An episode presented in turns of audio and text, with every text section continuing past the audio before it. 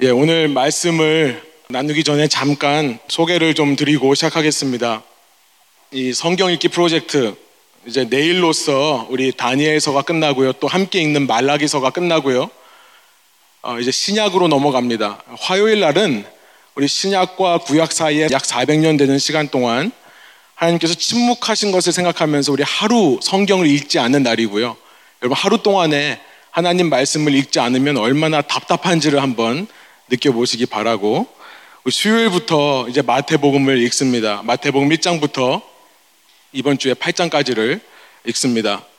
혹시 지금까지 읽어오시면서 살짝 쉬셨던 분들, 또 구약을 읽으면서 힘겹게 일정을 따라오신 분들, 이번 주부터 연말까지 하루 두 장씩 신약 성경과 시편을 읽으면 우리 신약과 시편을 통독하게 됩니다. 전체를 다 읽게 됩니다. 꼭 동참하셔서 신약 성경을 통독하시기 원하고요. 첫 번째 책인 마태복음은 예수님의 행적과 말씀을 기록한 네 개의 복음서 중에 첫 번째 책입니다. 예수님의 열두 제자 중 하나였던 마태가 기록한 책이라 전해지고 있고요. 원래 우리 church father, 이 교부들은 마태복음이 가장 먼저 쓰여졌다라고 믿었었습니다. 마태복음의 주제라고 한다면 슬라이드를 보여주시면 짧게 하나만 나눈다면 천국이라 할 수 있습니다. The Kingdom of Heaven. 이 땅에 이루어지는 하늘 통치, 하나님의 통치가 바로 그 주제고요. 그 이 땅에 이루어지는 하나님의 통치를 받고 살아가는 사람들의 삶의 방식, 라이프 스타일이 어떠해야 되는지를 말씀하는 책이 마태복음입니다. 여러분 이 마태복음을 읽으시면서 이 주제에 주목하시면서 아 지금 내 삶 어디에 하나님의 통치가 어떻게 임하고 있는가를 깨닫기 원하고요. 동시에요. 그 하나님의 통치가 임했다면 내가 어떤 삶의 모습으로 살아가야 되는지를 날마다 적용하시는 저와 여러분 되기를 원합니다. 그래서요, 우리가 천국에 대한 단순한 이해를 넘어서서 실제 천국을 살아가는 저와 여러분 될 수 있기를 간절히 소원합니다. 이제 우리 일어나셔서 우리가 읽을 말씀 중에 오늘은 우리가 6장을 중심으로 읽을 텐데요. 1장과 2장은 예수님의 족보와 예수님의 nativity story, 탄생 이야기로 시작하고요. 그 다음에 3장, 4장은 예수님의 사역 시작, 그리고 5장부터 7장까지는 예수님의 첫 설교라고 할 수 있는 산상수훈이 담겨져 있는 말씀 중에 6장의 말씀을 함께 읽기 원합니다. 6장 24절부터 34절까지 저와 여러분이 한 절씩 읽고 마지막 절은 함께 읽도록 하겠습니다. 제가 먼저 24절 읽겠습니다. 한 사람이 두 주인을 섬기지 못할 것이니 혹 이를 미워하고 저를 사랑하거나 혹 이를 중히 여기고 저를 경히 여김이라 너희가 하나님과 재물을 겸하여 섬기지 못하느니라. 그러므로 내가 너희에게 이르노니 목숨을 위하여 무엇을 먹을까 무엇을 마실까 몸을 위하여 무엇을 입을까 염려하지 말라. 목숨이 음식보다 중하지 아니하며 몸이 의복보다 중하지 아니하냐. 공중의 새를 보라 심지도 않고 거두지도 않고 창고에 모아들이지도 아니하되 너희 하늘 아버지께서 기르시나니 너희는 이것들보다 귀하지 아니하냐. 너희 중에 누가 염려함으로 그 키를 한 자라도 더할 수 있겠느냐. 또 너희가 어찌 의복을 위하여 염려하느냐. 들의 백합화가 어떻게 자라는가 생각하여 보라. 수고도 아니하고 길쌈도 아니하느니라. 그러나 내가 너희에게 말하노니 솔로몬의 모든 영광으로도 입은 것이 이 꽃 하나만 갖지 못하였느니라. 오늘 있다가 내일 아궁이에 던져지는 들풀도 하나님이 이렇게 입히시거든. 하물며 너희일까 보냐 믿음이 작은 자들아. 그러므로 염려하여 이르기를 무엇을 먹을까 무엇을 마실까 무엇을 입을까 하지 말라. 이는 다 이방인들이 구하는 것이라 너희 하늘 아버지께서 이 모든 것이 너희에게 있어야 할 줄을 아시느니라. 그런즉 너희는 먼저 그의 나라와 그의 의를 구하라. 그리하면 이 모든 것을 너희에게 더하시리라. 함께 읽습니다. 그러므로 내일 일을 위하여 염려하지 말라. 내일 일은 내일이 염려할 것이요. 한날의 괴로움은 그날로 족하니라. 아멘. 함께 앉으셔서 말씀 나누겠습니다. 네, 저희 가정은 지난 2주 동안 잘 쉬고 왔습니다. 사랑과 격려로 배려해 주시고 또 기도해 주신 우리 교우님들께 성도님들께 감사드립니다. 잠시 사역지를 떠나 다른 곳에 가면요. 늘 처음 1주 정도는 이 마음이 두근두근거리고 불안하고 초조합니다. 마치 가시방석에 앉은 것처럼 뭘 해도 손에 잡히지를 않습니다. 특별히 주말이 되면 이 몸이 긴장을 하는지요. 그냥 마음 편히 다른 목사님이 정성스럽게 준비하신 설교 말씀을 들으면 되는데 아침에 일어나서 예배 장소로 가서 설교가 시작되기 전까지 계속 마음이 두근두근거리고 불안합니다. 2주차는 대체적으로 잘 적응이 됩니다. 그런데 주말, 특별히 토요일 저녁과 주일 아침은 여전히 불안한 마음이 있습니다. 그렇게 여행을 갔다 오면 여러분 잘 아시겠습니다만 그간 밀린 일들을 정리하느라 또 그동안 쉬고 있던 스케줄을 소화해 내느라 평소보다 더 긴장되고 염려가 생깁니다. 네. 오늘 말씀은요, 그 누구보다 바로 저를 향한, 저를 위한 말씀인 것을 아마 여러분께서 잘 아실 겁니다. 그러므로 염려하여 이르기를 무엇을 먹을까? 무엇을 마실까? 무엇을 입을까 하지 말라. 31절에 그 말씀을 하시고서는 34절에 그러므로 내일 일을 위하여 염려하지 말라라고 예수님께서 말씀하십니다. 예수님의 말씀들은 때로는 제 마음을 참 편안하게 하시면서도 때로는 제 마음을 참 부담스럽게 하십니다. 왜냐하면 염려하는 것은 제 본성적인 모습이기 때문에 그렇습니다. 여행 갔을 때만, 여행에서 돌아왔을 때만 염려한다면 얼마나 좋을까요? 우리는 매일같이 무엇을 먹고, 무엇을 마시고, 무엇을 입고, 어떻게 살아가야 되는가를 걱정하고 사는 염려 투성이의 삶을 살고 있는 겁니다. 그것도요, 도움이 되는 걱정과 염려를 하면 좋겠는데요. 아무 필요 없는 걱정과 염려를 하죠. 우리의 염려들은 대부분 아직 일어나지 않은 일, 그리고 앞으로 일어나지 않을 일들을 걱정하고 염려합니다. 저는 이런 생각을 해봤어요. 마약보다 더 중독적인 것이 만약이다. 만약에, 만약에, 만일 이렇게 되면 어떡할까? 만일 저렇게 되면 어떡할까? 우리의 상상 속에서 일어나지도 않은 일, 일어나지도 않을 일들을 가지고 염려하고 걱정하는 겁니다. 예수님은 우리의 이런 쓰잘데기 없는 염려를 아시고요. 27절에 이렇게 말씀하세요. 우리의 염려가 아무런 소용이 없다는 것을 예수님은 이렇게 표현하십니다. 너희 중에 누가 염려함으로 그 키를 한 자라도 더 할 수 있겠느냐? 걱정해서 키가 커진다면, 염려해서 키가 커진다면 이 세상에 키 크지 않는 사람이 있겠습니까? 우리는 아무런 도움이 안 되는 거지만 우리의 본성적으로 매일매일 염려하고 걱정하는 사람들입니다. 그런데 예수님은 그런 우리를 향해 오늘 말씀을 통해 분명하게 말씀하세요. 그것도 세 번이나 오늘 본문에서 우리가 읽은 본문에서 세 번이나 똑같은 말씀을 반복해서 명령하십니다. 그것은 뭐냐면 염려하지 말라라는 거예요. 염려하지 말라. 그러면서 뭐라고 말씀하시냐면 염려하는 것은 비신앙인들이 하는 것이다. 하나님을 믿지 않는 사람들이나 염려한다는 것을 우리에게 말씀하십니다. 31절, 32절이에요. 그러므로 염려하여 이르기를 무엇을 먹을까, 무엇을 마실까, 무엇을 입을까 하지 말라. 이는 다 이방인들이 구하는 것이라. 너희 하늘 아버지께서 이 모든 것이 너에게 있어야 할 줄을 아시느니라. 그래서 영국의 영성가인 조지 밀러라는 사람이 이 말씀을 토대로 이런 글을 남겼다고 하죠. 아마 많이 보셨을 거예요. 염려의 시작은 신앙의 끝이다. 그러나 신앙의 시작은 염려의 끝이다. 예, 너무 맞는 말씀이고 좋은 말씀입니다만 우리는 우리의 삶의 자리로 와서 말씀을 받을 때는 참 동의하고 맞다라고 하는데요. 우리의 삶의 자리로 오면 자꾸 이런 생각을 해요. 그런데 우리의 삶은 너무 바빠요. 그런데 우리의 삶은 너무나 스트레스가 많아요. 예전에 말씀하셨을 때는 사회가 그렇지 않았겠죠.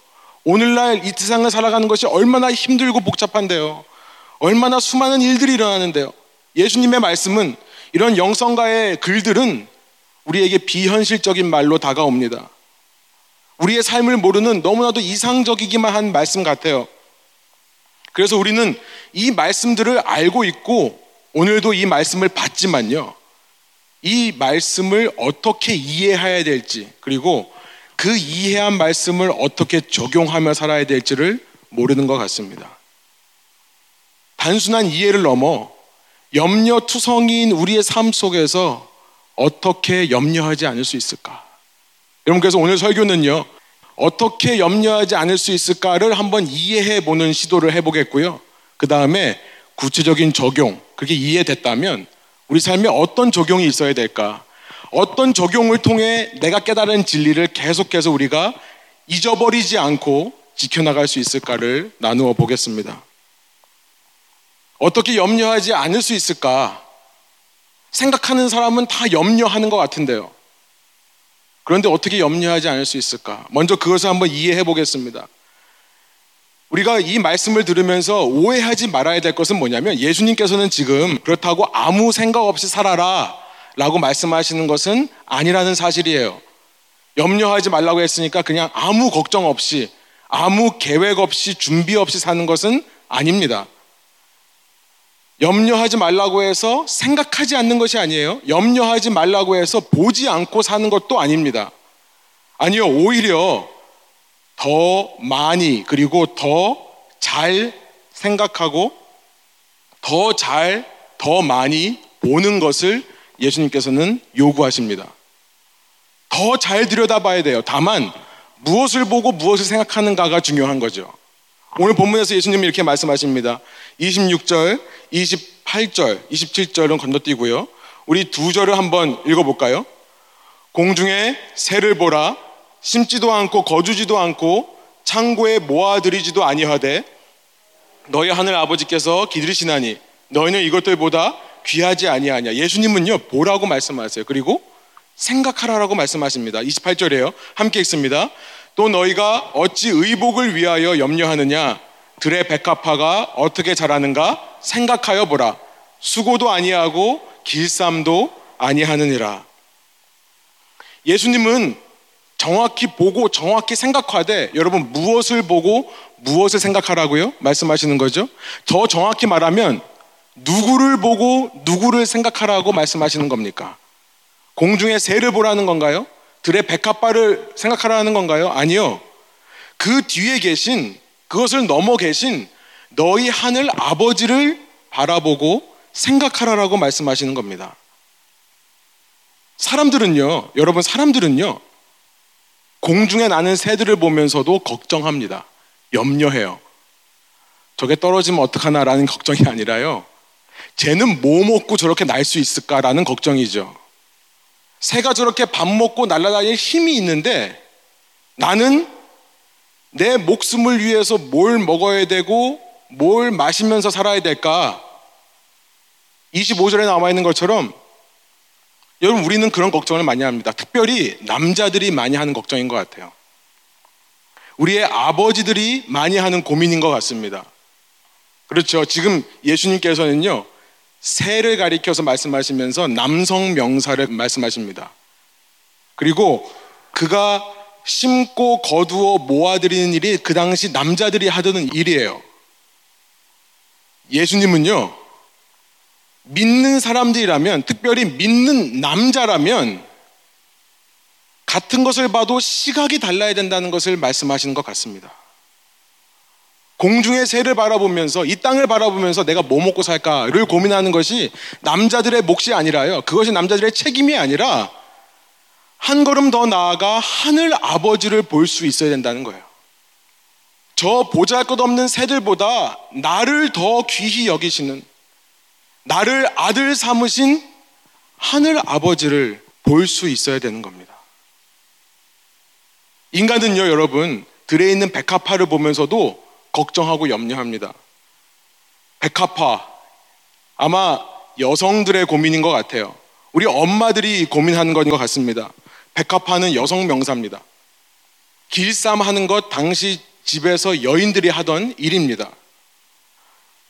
여성들은 무엇을 입을까를 걱정을 많이 하죠. 무슨 옷 입을까? 무슨 액세서리 할까? 무슨 가방? 무슨 신발 신을까? 그런데 그 말이 아니라요. 물론 많은 여성분들이 이것을 많이 걱정합니다만 지금 그 말씀을 하시는 것이 아니라 이것은 보호받고 싶은 것을 말하는 겁니다. 입는다는 것은 보호의 의미예요. 그렇죠. 여러분 여성들 얼마나 안정되기 위해 걱정을 많이 하십니까? 남자들이 먹고 살 걱정을 한다면 여인들은요. 도대체 나는 언제나 안정될 수 있을까? 도대체 우리 집은 언제나 안정되고 걱정 없이 살아갈 수 있을까? 여러분 여인들 보면 남자들도 마찬가지입니다만 걱정 없는 삶을 살기 위해 걱정하죠. 그렇죠? 아니요, 예수님 말씀하세요. 그 꽃을 바라보라는 게 아니라 꽃의 아름다움에 집중하라는 게 아니라요. 그 뒤에 계신 하늘 아버지를 바라봐라. 저렇게 금방 시들어버려서 땔감으로나 쓰이는 그 들의 백합화들도 하나님께서 귀히 입히시거든, 보호하시거든, 그보다 더 귀하게 생각하는 당신의 딸인 여러분들을, 너희들을 입히시고 보호하시지 않겠느냐. 여러분, 그래서 염려라는 것은요, 신앙의 문제라는 것을 깨닫습니다. 염려라는 것은 믿음의 문제라는 것을 깨닫게 돼요. 남자나 여자나 누구든지. 30절에 그래서 예수님께서 이렇게 말씀을 하시는 거죠. 오늘 있다가 내일 아궁이에 던져지는 들풀도 하나님이 이렇게 입히시거든 하물며 너일까 보냐 믿음이 작은 자들아. 여러분 물론 우리는요. 우리 모두는 남녀를 불문하고 남자 여자 그 누구도 예외 없이 미래의 일들을 계획하고 준비해야 합니다. 염려하지 말라는 것은 계획하지 말라는 얘기가 아니에요. 염려하지 말라는 것은 준비하지도 말라는 얘기가 아닙니다. 그냥 가만히 네 삶을 살면 하나님께서 다 공급해 주실 거다 그 말을 하는 게 아니에요. 우리는 계획을 해야 되고 계획에 필요한 준비도 해야 됩니다. 그러나 염려라는 것은 뭐냐면 그렇게 미래의 일을 계획하고 준비하되 하나님을 불신하며 계획하고 준비하는 것이 염려입니다. 그것이 염려예요. 마치 내 인생에 하나님이 없는 듯 하나님께서 지금 나를 먹여주시고 있다는 사실을 부정하는 거죠. 하나님께서 지금 나를 보호해 주신다는 사실을 부정하는 겁니다. 내 인생은 그저 내 힘만으로 세워나가는 것이고 내 힘으로 계획해서 이루어가면 된다라고 하는 불신앙에서부터 염려가 나오는 거예요. 그런 사람은 염려를 안 할 수가 없죠. 왜냐하면 나는 내 자신을 너무나 신뢰하고 믿는 것 같아도요. 실은 내가 내 자신을 너무나 잘 압니다. 내가 얼마나 불안한 존재인지요. 내가 얼마나 약한 존재인지요. 외부에서 조금만 누가 나를 건드려도 내가 화를 참지 못하고 분노를 참지 못하고 반응하고 싶은 얼마나 그런 존재인지 조금만 상황이 어렵게만 돌아가면 늘 불안해서 밤에 잠도 못 자는 존재라는 사실을 나는 아는 거예요. 여러분, 그러나 믿음의 사람들은 조금 다릅니다. 믿음을 갖고 있는 사람들은 달라요. 믿음의 사람들 역시 사람이 하는 모든 계획과 모든 준비를 철저하게 합니다. 다시 말씀드리지만 믿음이 있다고 이것을 skip하는 것 아닙니다. 똑같이 계획하고 똑같이 준비해요. 여러분, 저는 이런 생각이 들었어요. 믿음이라는 것은 우리의 삶에서 우리가 해야 될 뭔가를 빼내는 것이 아니다. 믿음은 빼기가 아닙니다. 믿음은 더하기예요. 우리가 똑같이 하는 일 위에 한 가지를 더하는 거죠. 누구를 더하는 겁니까? 내가 계획하고 준비하는 일 위에 하나님께서 역사하시는 것을 더하고 믿고 바라고 소망하는 것이 믿음에 있는 사람들의 삶인 줄 믿습니다. 하나님께서 그 위에 역사하실 것을 굳게 믿는 자들, 여러분 그래서 그런 사람들은요 계획하고 준비하지만 염려가 없는 거예요. 염려가 없습니다. 잠언서 16장 9절 너무나 좋아하는 말씀이죠. 함께 한번 읽어 볼까요? 사람이 마음으로 자기의 길을 계획할지라도 그의 걸음을 인도하신 이는 여호와시니라. 신앙 있는 사람들은 이 말씀을 믿고 사는 줄로 믿습니다. 그리고 그 믿음의 길을 가면서 우리는 때로 염려하고 조급해하지만 그 하나님을 믿기 때문에 우리의 그 염려하는 습관들이 조금씩 조금씩 고쳐지는 거예요. 왜냐하면요, 지나간 과거를 돌아보면 지금 내가 이 자리에 서 있을 수 있는 것은 나의 과거의 수많은 걱정들과 염려들이 나를 이 자리에 설 수 있게 한 것이 아니라 하나님께서 한결같이 나와 함께 하시고 나를 도와주시고 나를 이끌어 주셨음을 알게 될 수밖에 없기에 고백할 수밖에 없기에 여러분 이 길을 걸어가며 조금 조금씩 염려가 내려놓아지는 거예요. 그래서요, 우리의 매일의 신앙 고백은 바로 이 말씀이 될 수밖에 없습니다. 오늘 본문 32절, 33절이에요. 한 목소리 한번 읽어볼까요? 이는 다 이방인들이 구하는 것이라 너희 하늘 아버지께서 이 모든 것이 너에게 있어야 할 줄을 아시느니라. 그런즉 너희는 먼저 그의 나라와 그의 의를 구하라. 그리하면 이 모든 것을 너희에게 더하시리라. 하나님께서요, 오늘도 지금까지 해오신 것처럼 오늘도 내 삶을 다스리고 준비하시고 계획해 가신다는 것을 고백하고 인정하는 것이요. 먼저 그의 나라를 구하는 것입니다. 계속 슬라이드를 보여주시면요. 그것이 그의 나라를 구하는 거예요. 오늘도 하나님의 통치 아래 있다는 것을 믿는 거죠. 그리고 그의 의를 구한다는 것은 그렇게 오늘 나를 다스리고 계신 하나님과 내가 바른 관계인 것을 점검하는 거죠. 바른 관계, righteousness라는 것은 right relationship, 바른 관계라고 했습니다. 다른 말로 말하면 right standing before God.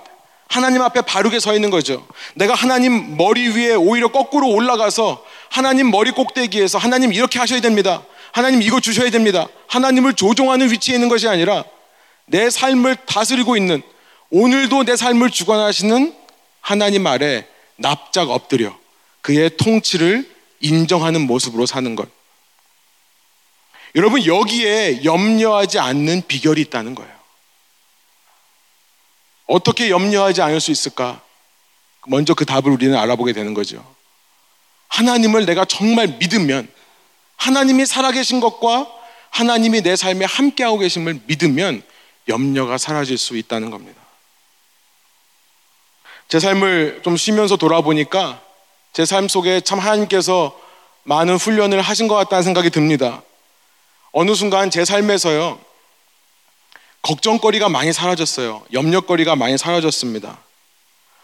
제 삶에서 어떤 일들이 생겨도요, 그렇게 놀라지 않아요. 이제는 그렇게 당황하지 않는 것 같아요. 하나님께서 어떤 상황 속에서도 선한 길로 인도해 주실 거라는 믿음이 있습니다. 그래서 염려가 점점 줄어드는 모습을 날마다 체험하는 것 같아요. 그런데 제 삶에서는 그런데요. 목회는 그러지 못한 것 같아요. 제가 서두에도 말씀드렸습니다만, 목회라는 것을 생각할 때 마음속에 근심과 걱정들이 생겨나요. 염려가 생겨나요. 제가 목회 길로 들었은 지 이제 한 11년, 12년 돼 가고 있는데, 단독 목회한 지는 고작 5년밖에 안 됐기 때문에 그런 것 같습니다. 가보지 않은 길, 많은 시행착오를 겪으면서 이제 그럼에도 불구하고 나와 함께 하신 하나님을 체험하면 염려가 줄어들겠죠. 근데 아직은 그러지는 못한다는 생각이 많이 했어요. 제가 휴식하면서 그래서 제 마음 속에 수많은 고민과 걱정들이 있다는 것을 돌아보게 되고 깨닫게 되었습니다. 그것은요, 다른 사람들을 향한 고민과 걱정이 아니라 염려가 아니라 제 자신을 향한 고민과 걱정이었어요. 목회를 하기에 참 부족한 모습들이 보입니다. 그 부족한 모습 때문에 제가 성도님들을 오히려 마음을 상하게 하고 아프게 하는 것은 아닌가 생각도 많이 들었어요. 죄송한 마음이 들었습니다. 그러면서 교회에 대해 특별히 사역의 길로 헌신한 제 자신에 대해 염려와 모든 걱정들을 다 꺼내서 보았던 시간이었던 것 같아요.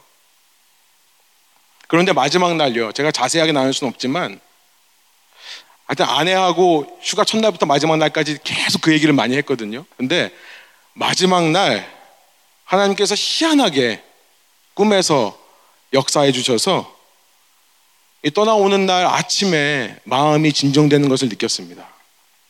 그리고 이 말씀을 준비하면서 제가 제 자신에게 자꾸만 선포를 하는 거예요. 그래, 신앙인이면 염려하지 말자. 신앙인이면 염려할 필요 없다. 내 삶에서 그렇게 인도해 주셨던 하나님이 목회도 똑같이 인도하실 거 아니냐. 아니, 이것은 하나님께서 세우신 교회고 하나님의 영광이기 때문에 더 하나님께서 챙기시고 역사하지 않겠느냐. 그런 확신의 마음이 조금씩 생기는 것을 느낍니다. 한치 앞을 바라보지 못하는 우리이기 때문에요. 여러분, 우리의 삶의 염려와 걱정은 너무나 당연한 것처럼 보입니다. 그래서 공부하는 학생들은 늘 공부 끝나고 나서의 사회로 나가서 무엇을 할까를 걱정을 하죠. 사회에 나간 사람들은 직장 생활하면서 늘 그 스트레스 속에서 내가 혹시 잘리지는 않을까? 솔직히 그런 걱정 많이 하잖아요. 내가 이 사람보다 뒤처지면 어떡할까? 내가 돈을 못 벌면 어떡할까? 새로운 직장으로 옮기는 사람, 새로운 곳으로 가서 정착하는 사람들, 염려와 걱정으로 가득가득 할 수 있습니다. 그러나 이 시간 저와 여러분 모두요. 우리의 눈을 들어 하나님을 바라보기 원합니다. 우리의 생각으로 하나님을 생각해 보기를 원해요. 그리고 우리 함께 고백하기 원합니다. 그 고백은 뭐냐면요. 이거예요. 우리에게 주어진 미래는 오늘이면 된다. 우리에게 주어진 미래는 오늘이면 된다.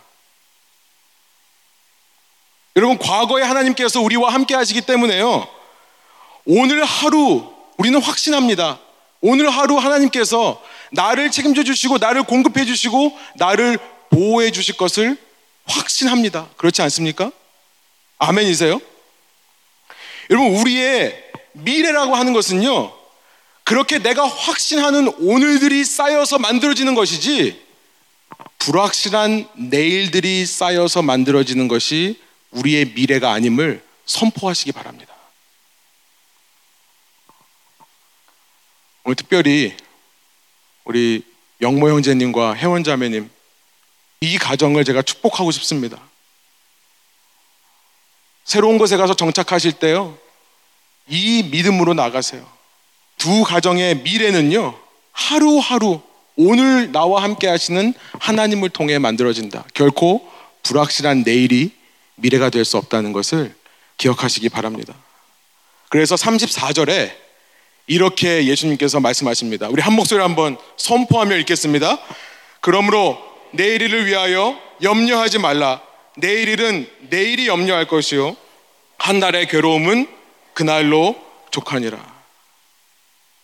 사랑하는 여러분, 이제 왜 우리가 염려하지 말아야 되는지 이해가 되십니까? 이해가 되세요? 염려가 좀 사라지세요? 성령께서 여러분의 마음 속에 염려를 좀 사라지게 역사하는 이 시간 되기를 원합니다. 우리 속에 이렇게 하늘 아버지에 대한 신뢰의 마음이 굳게 생길 때 여러분 그러면 우리는 구체적으로 그것을 어떻게 삶으로 적용하며 살아야겠습니까? 여러분 어떻게 우리의 삶이 적용되어야 될지 예수님께서 한 가지를 말씀하시는데요. 우리가 다루지 않았던 본문의 첫 시작인 24절에서 그 말씀을 하십니다. 우리 24절 함께 한 목소리로 읽어보겠습니다. 한 사람이 두 주인을 섬기지 못할 것이니 혹 이를 미워하고 저를 사랑하거나 혹 이를 중히 여기고 저를 경히 여김이라 너희가 하나님과 재물을 겸하여 섬기지 못하느니라. 사실 오늘 본문을 자세히 살펴보면요. 예수님은 이 말씀을 하시기 위해 25절부터 34절까지의 말씀을 덧붙여서 설명해 주시는 그런 내용이라는 것을 우리가 알게 됩니다. 예수님이 하고 싶으신 말씀은 사실은 이거예요. 너희가 하나님과 재물을 겸하여 섬길 수 없다. 이거를 설명해 주시기 위해 우리의 염려하는 마음을 다루시는 겁니다. 25절부터 34절까지요. 이 재물이라 번역된 말이 원어를 보면 맘몬이라는 말인데요. 의지하다라는 뜻이에요. 의지하는 것. 하나님 외에 사람이 의지하려고 하는 모든 물건, 모든 사람, 이것은 전부 우상의 캔디댓, 후보입니다. 우상이 될 수 있어요. 그 자체로 우상은 아니지만 우상이 될 수 있습니다. 하나님보다 더 의지하면요. 유대인들의 생각에는 그렇게 하나님 외에 더 의지하는 것들 중에 가장 대표적인 것이 재물이었습니다. 부, 혹은 돈이라고 말할 수 있는 재물이었어요. 그래서 유대인들은 이 재물이라는 단어를 이 만몬이라는 단어를 돈을 가리킬 때 사용을 했었습니다. 특별히 불의한 재물이요. 여러분 진심으로 우리가 오늘 하루를 살면서 오늘 하루 가운데 하나님의 왕국을 구하고 하나님과의 의, 바른 관계를 구하는 사람이 맞다면 여러분 그런 마음을 가진 사람은 이 마음이 나뉘어질 수 없겠죠. 두 주인을 섬길 수 없습니다. 그러면 한 주인만을 바라본다는 뜻이고 하나님만을 바라보기 때문에 세상의 재물, 이 우상이 비집고 들어올 틈이 없어요. 그런데 염려라는 것은 뭐냐면 염려라는 것은 왜 생겨나냐면 어디서부터 오냐면 이 염려라는 단어의 원래 뜻이 뭐냐면요. 그리스 말로 하면 나뉘어지다라는 동사와 마음이라는 명사가 합쳐진 합성어입니다. 염려의 다른 말은 뭐냐면 나뉘어진 마음이에요. 나뉘어진 마음이 바로 염려입니다. 한쪽으로는 하나님을 생각하며 한쪽으로는 재물을 생각하게 될 때 사람의 마음이 나뉘어지고 그 나뉘어지는 것부터 염려가 생기는 거예요. 여러분 그러니까 우상이 어떻게 우리 마음에 들어오는지 이제 우리는 알게 되죠. 우상은요 우리 속에 걱정을 집어넣어요. 너 이거 없으면 어떻게 살래? 너 이거 너한테 주어지지 않으면 너 어떻게 할래? 그 염려를 통해 비집고 들어와서 우리의 마음을 둘로 나누어서 하나님만을 섬기지 못하게 하는 여러분 우상숭배를 빠지게 하는 것이 바로 염려라는 겁니다. 예수님은 그걸 우리에게 말씀하시는 거예요. 그런 나뉘어진 마음을 구약 성경이 우상숭배라고 말해 왔고요. 신약에서 그 마음을 뭐라고 말하냐면 그것은 불신이다. 하나님을 의심하는 거다라고 정의합니다. 야고보서 1장 6절부터 8절 제가 한번 읽어보겠습니다. 오직 믿음으로 구하고 조금도 의심하지 말라. 의심하는 자는 마치 바람에 밀려 요동하는 바닷물결 같으니 이런 사람은 무엇이든지 죽게 얻기를 생각하지 말라 하면서 두 마음을 품어 모든 일에 정함이 없는 자로다. unstable 한 사람이다 라고 말씀하고 있습니다. 재물이라는 것은 언제나 우리 마음 가운데 두려움을 줘요. 왜냐하면 있다가 없기 때문에 그래요. 여러분 이 땅의 모든 있다가 없는 존재들은 우리에게 두려움을 줍니다. 있다가 없을 수 있기 때문에요. 그 두려움을 이용해 사람들을 파도 물결처럼 요동치게 만들어요. 불안정하게, 안정되지 못하게 만드는 것이 재물의 힘입니다. 그래서 이 땅에 하나님의 통치, 하나님의 나라를 이루러 오신 예수님께서 그 재물에 대한 말씀을 참 많이 하셨어요. 어떤 신학자들은 예수님이 하신 모든 말씀 중에 15%가 재물에 관한 내용이다라고 정리하기도 합니다. 재물이라는 것은 우리가 살기에 꼭 필요한 겁니다. 그 자체로 나쁜 것이 아니에요. 우리 삶에 가까이 있어야만 하는 겁니다. 그런데 그것에 잠시라도 우리가 마음이 뺏길 때, 우리의 마음이 잠시라도 나뉘어질 때, 저거 없으면 나 못 사는 거 아닌가 생각이 들 때, 우리는 하나님을 의지한다고 하면서도 우상숭배하는 이스라엘 유다의 모습을 반복하는 거고요. 그런 사람은 의심하여 요동치는 파도처럼 되는 것이고 그것이 바로 불신이다라고 말씀을 하시는 겁니다. 여러분 그러면 적용이 이겁니다. 우리의 일상생활에 없어서는 안 되고 필요한 이 재물을 우리가 어떻게 대해야 될까라는 거예요. 이것을 오늘 말씀 앞에 있는 6장 19절부터 21절에서 예수님께서 말씀하셨는데요. 사실 예수님의 포인트가 이거예요. 이걸 말씀하고 싶은 겁니다. 제가 19절부터 21절 한번 읽겠습니다. 너희를 위하여 보물을 땅에 쌓아두지 말라. 거기는 좀과 동록이 해하며 도둑이 구멍을 뚫고 도둑질 하느니라. 오직 너희를 위하여 보물을 하늘에 쌓아두라. 거기는 좀이나 동록이 해하지 못하며 도둑이 구멍을 뚫지도 못하고 도둑질도 못하느니라. 내 보물 있는 그곳에는 내 마음도 있느니라. 너희가 만일 마음이 나뉘지 않기를 원한다면 다른 말로 나뉘어진 마음은 염려라고 했습니다. 염려하지 않기를 원한다면 뭐 어떻게 하라는 거예요? 하나는 재물을 한쪽은 땅에 쌓고 한쪽은 하늘에 쌓으라는 건가요? 아니요. 재물을 하늘에 쌓아라라고 말씀을 하는 거예요. 하늘에 쌓아라. 그러면 너희의 마음이 보물이 있는 곳에 가기 때문에 나뉘어지지 않을 거다. 지금 예수님 무슨 말씀을 하시는 겁니까? 한쪽은 하나님을 섬기는 사람, 한쪽은 재물을 섬기는 사람이 있는데 그 한쪽 사람은 어떤 사람이냐면 하나님을 더 중히 여기는 사람은 어떤 사람이냐면 하늘의 보물을 쌓는 사람이라는 거예요. 하늘의 보물을 쌓는 사람은 다른 말로 말하면 이렇게 이해할 수 있겠죠. 내게 맡겨진 재물을 하나님을 위해 사용하는 사람. 여러분 이런 사람은 재물을 정복하는 사람들입니다. 그런데 반대쪽에는 어떤 사람들이 있냐면 하나님보다 재물을 더 중히 여기는 사람, 땅에 재물을 쌓는 사람. 무슨 말이냐면 재물을 이 땅을 위해 이 땅에서의 삶만을 위해 쓰는 사람. 그 사람은 재물에 정복되는 사람이에요. 우리의 삶이 언제나 재물을 정복하려고 가면 우리의 마음은 나뉘어지지 않습니다. 그런데 우리의 마음이 잠시라도 재물에 의해 정복당하려고 하면 우리의 마음이 나눠진다는 거예요. 천국을 사는 사람, 이 땅의 하늘 통치를 이루는 사람의 삶의 모습이 어떤 거냐? 예수님께서 적용시켜 주는 것은 뭐냐면 재물을 정복하는 삶이다. 라고 말씀해 주신다는 것을 우리가 알게 되는 겁니다. 우리는 염려 때문에, 나뉘어진 마음 때문에 재물을 정복하고 살지를 못합니다. 그 염려의 중심에는 하나님을 향한 불신과 의심이 있는 거예요. 그래서 하나님을 믿고 우리가 회개하고 하나님을 날마다 내 삶의 왕으로 그와의 바른 관계를 추구하는 모습으로 돌이키면요.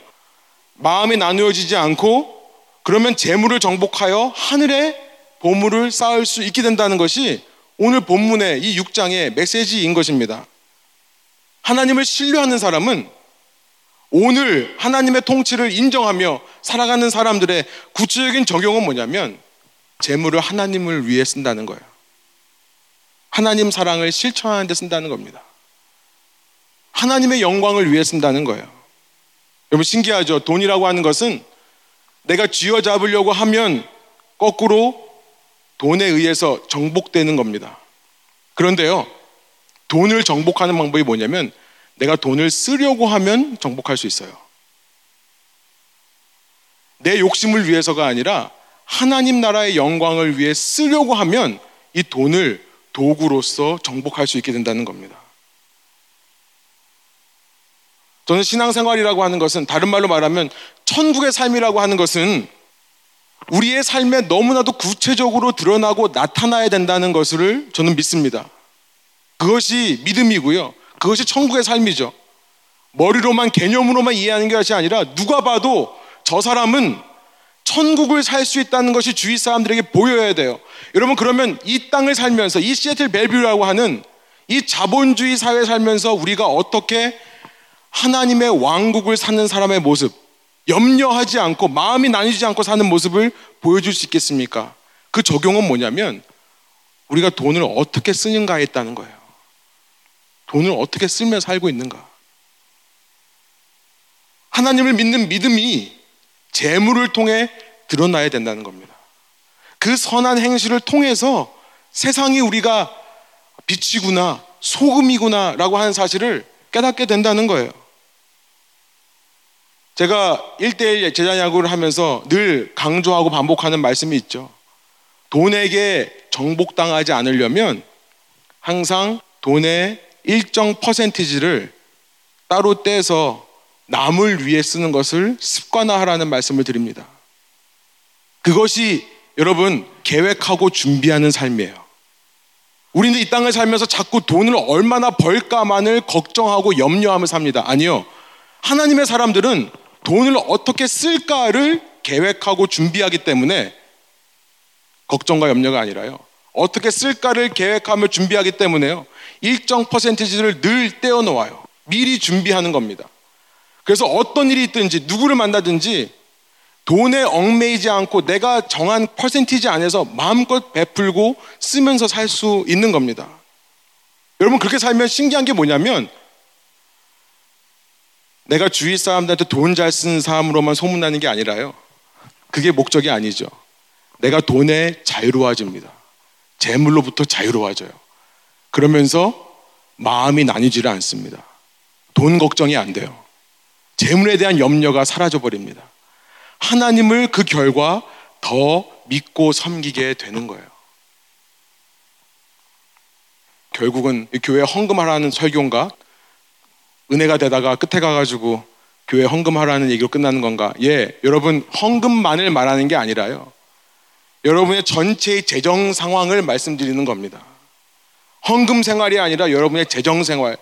하나님께서 여러분에게 맡겨주신 그것을 가지고 우리가 얼마나 섬기며 사는가. 여러분, 이 도시에 살면서 우리가 돈에 대해서 깨어있지 못하고 돈에 대해서 정복하려는 마음이 없다면 어떻게 우리가 선한 영향력을 이 도시에 흘려보낼 수 있겠습니까? 어떻게 여러분의 사랑을 표현할 거예요? 돈을 사용하지 않으면요. 물론 돈이 전부가 아닙니다만 여러분 재물로서 우리가 불의한 재물로서라도 친구를 사귀는 것이 마지막 날에 하나님의 나라에 들어가게 하는 초대장이라고 예수님께서 말씀하십니다. 우리가 얼마나 벌고 어떻게 쓸 것인가까지 계획하고 준비하는 교회가 되기를 원해요. 여기까지 가야 감동이고 은혜죠. 많은 교회에서는 앞부분만 얘기하고 끝나버립니다. 하나님이 오늘도 우리를 책임져 주시고, 우리를 오늘도 다스리시며, 우리를 보호해 주신다. 많은 교인들이 여기서만 은혜를 받고 끝나는 것 같아요. 그런데요, 진짜 은혜와 감동은 한 걸음 더 나아가서, 그럼 그 은혜를 받은 사람들이 실제적인 삶에서 어떤 모습으로 살 것인가까지 이야기를 해야 되는 겁니다.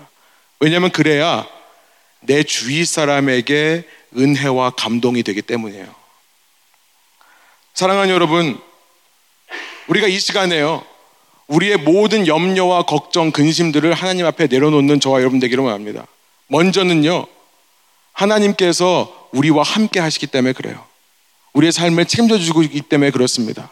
그리고 두 번째는 하나님께서 이 땅에 재물을 허락하신 이유는요, 우리를 위해서가 아니라 하나님의 영광을 위해 잘 관리하라고 주셨다는 그 사명을 여러분 발견하시기 바랍니다. 그럼 집에다가 현금을 쌓아놓고 자는 사람이 있다면 아마 불안해서 잠을 못 잘 거예요. 누가 와서 훔쳐가지 않을까. 그렇죠. 그런데 누군가가 이 돈이 내 돈이 아니라 하나님께서 나에게 맡겨주신 거고 누군가가 대신 맡아서 관리하는 사람이 있다고 한다면 뭐 은행에 집어넣고 관리한다든지 대신 이것을 관리해 주는 사람이 있고 나는 그저 청직일 뿐이라고 한다면 자유로울 수 있습니다. 소원하옵기로는 우리의 삶에 하나님께서 함께 하심으로 염려가 물러가고요. 우리의 삶의 방식을 통해 이 땅에 하나님의 천국 통치가 더 이루어지는 저와 여러분의 삶 되기를 원합니다. 마지막으로 한 가지만 제가 좀 나누고 마치기를 원하는데요. 휴가 가 있는 동안에 선교사님으로부터 한 가지 편지가 왔었는데요. 우리 인도네시아에 갔던 팀들 우리 교회 재정으로 비행기 표를 반 해 주셔서 그리고 나머지는 자비량으로 했고요. 그리고 성도님들께서 후원해 주시고 모금해 주신 그 모금액 전부를 그곳에 있는 두 곳에 있는 선교사님 사역을 위해 헌금하고요. 그리고 저희가 갈 때 저에게 몇몇 성도님들이 가는데 커피 사 먹으라고 밥 사 먹으라고 이렇게 주신 돈이 좀 있었습니다. 제가 우리 청년들하고 선교팀하고 얘기하면서 이것을 우리를 위해 쓰기를 원하냐 아니면 이 현지에 있는 사역을 위해 쓰기를 원하냐. 근데 우리 청년들이 만장일치로 조금의 고민도 없이 우리를 위해 씁시다라고 안 하고요. 선교지를 위해 씁시다 그랬어요. 그래서 그 돈 얼마 안 되는 돈인데요. 저희가 다 모아서 선교지에 드렸습니다 그 결과 선교사님이 편지를 보내주셨는데 그 돈으로 이렇게 의자를 사서 만들었고요. 이것을 이렇게 예쁘게 색칠을 해서 그래서 저희가 배 타고 들어간 그 오지 학교가 중단되어서 아이들은 있는데 학교를 운영할 수 없었던 정말 들어가면 무슨 폭탄 맞은 것처럼요 교실 안이 이렇게 막 금이 가 있고 다 깨져 있고 부셔 있는 그곳에 이렇게 가져와서 배를 타고 다음 슬라이드 보여주신 배를 타고 제가 들어갔던 대로 똑같이 배를 타고 들어가서 그곳에서 학교에 해서 지금 그 학교가 이번 학기 운영되고 있다라는 소식을 들었습니다. 정규 학교는 9월 달부터 시작하는데요. 성경 학교를 먼저 시작해서 진행할 수 있다는 얘기를 했습니다. 여러분, 어떤 삶이 염려가 없는 삶일까요? 이런 나의 삶을 통해 이런 일들이 일어나는 것을 바라볼 때 우리가 내 삶에만 국한되어서 염려하는 것이 사라지지 않겠습니까? 여러분 소원하옵기로는요 저희가 모일 때마다 그런 감사함과 은혜와 그런 기쁨을 나누며 서로 세워가는 귀한 저와 여러분의 교회. 그래서 이 교회를 통해 하나님께서 영광 받는 귀한 교회 되기를 간절히 소원합니다. 함께 기도하시겠습니다. 우리 기도하시면서 우리 성찬에 참여하기 원하는데요. 순서가 오실 때까지 각자 말씀을 기억하시면서 기도하시고 우리 뒤에서부터 나오셔서 빵과 포도 주스를 받아가서 우리 함께 기도하고 성찬 나누기 원합니다. 성찬은 교회에 등록하신 우리 등록교인들과 함께 나누는 것인데요. 이 시간 말씀을 통해 주님 그렇습니다. 주님의 통치가 내 삶에 있사오니 내가 염려하지 않겠습니다. 그리고 주님께서 맡겨주신 재물로 우리가 하늘의 보물을 쌓는 일을 통해 내 삶에 근본적으로 있는 이 염려를 쫓아내기로 합니다. 라는 고백이 있으신 분들은 함께 동참하셔서 주님의 우리를 향하신 구원하신 은혜를 함께 나누시기를 원합니다. 함께 기도하시면서 성찬에 참여하도록 하겠습니다.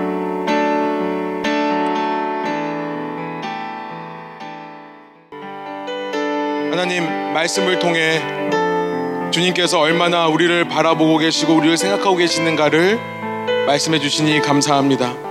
깨닫게 해 주시니 감사합니다. 그 주님만으로 말미암아 우리가 소망을 얻습니다. 주님 때문에 우리가 나아갈 힘과 담력을 얻습니다. 주님 그 길을 걸어가며 염려하지 않도록 인도하여 주시고 주님을 의심하거나 불신하지 않도록 인도하여 주옵소서.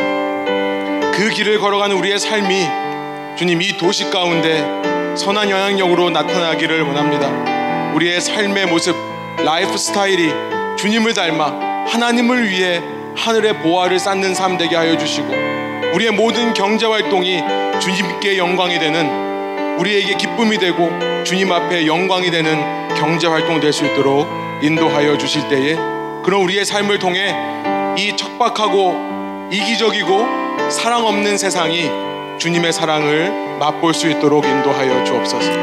그렇게 하실 주님을 찬양하고 감사드리며 예수 그리스도 이름의 영광을 위하여 기도합니다.